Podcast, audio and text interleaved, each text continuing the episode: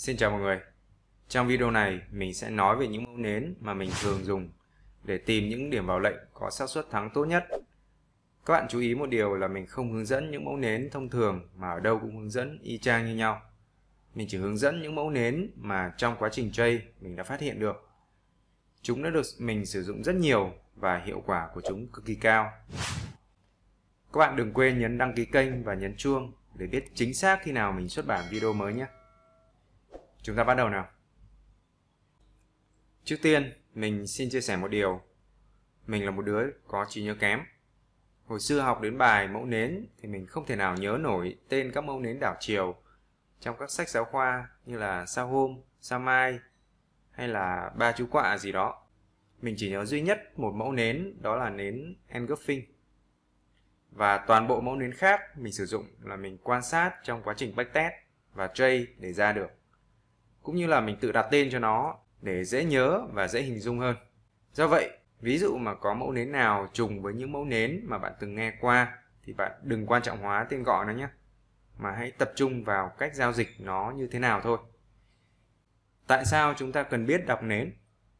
Ngay từ cấu trúc của nến, chúng ta cũng có thể đọc được lực mua, lực bán trong khoảng thời gian như thế nào. Một cây nến chúng ta có 5 yếu tố chính: giá đóng cửa, giá mở cửa, giá cao nhất, giá thấp nhất và thời gian của nến.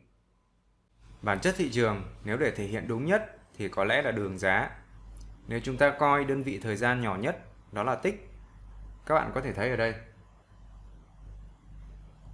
Tức là mỗi lần giá thay đổi thì nó sẽ là một tích. Đó. Như vậy sau nhiều tích khi chúng ta dùng đường thẳng nối lại các điểm giá thay đổi thì nó sẽ như thế này. Đó, nó sẽ dao động lên xuống như thế này. Và đây chính là đường giá. Nhìn một bức tranh lớn hơn, nếu đường giá này nó xảy ra trong vòng một phút,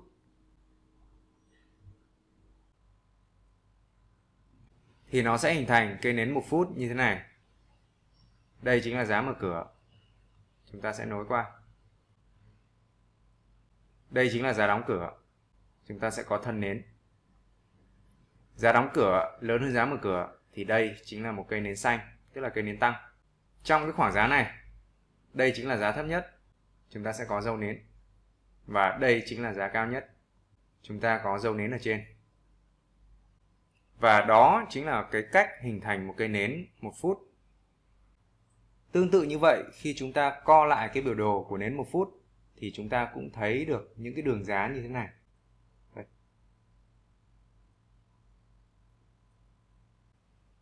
Đó, cơ bản là vậy. Và nếu đường giá này nó nằm trong một khoảng thời gian, mình ví dụ là một giờ hoặc 2 giờ, thì nó sẽ tạo ra được một cái cây nến. Có hình thái nến như thế này. Đây là giá mở cửa và cũng là giá cao nhất. Đây là giá đóng cửa và cũng là giá thấp nhất. Do vậy, cây nến này là cây nến đỏ và hoàn toàn không có dâu. Như vậy chúng ta có thể thấy trong nến có sóng và trong sóng có những nến nhỏ hơn. Nến và sóng nó đều tương quan với nhau và bổ sung cho nhau. Ngược lại, chúng ta có thể xét từ nến để hiểu được lực mua, lực bán như thế nào. Ví dụ ở đây chúng ta có một cây nến H1 cặp Euro USD. Hình thái nến là như thế này. Chúng ta biết đây là giá mở cửa, giá bắt đầu cây nến. Đây là giá đóng cửa, giá kết thúc cây nến. Đây là giá cao nhất và đây chính là giá thấp nhất. Vậy thì giá nó sẽ di chuyển từ giá bắt đầu cây nến và kết thúc ở giá đóng nến. Trong quá trình di chuyển, nó sẽ tạo ra giá cao nhất và giá thấp nhất. Nó có thể đi như thế này. Hoặc là nó có thể đi như thế này.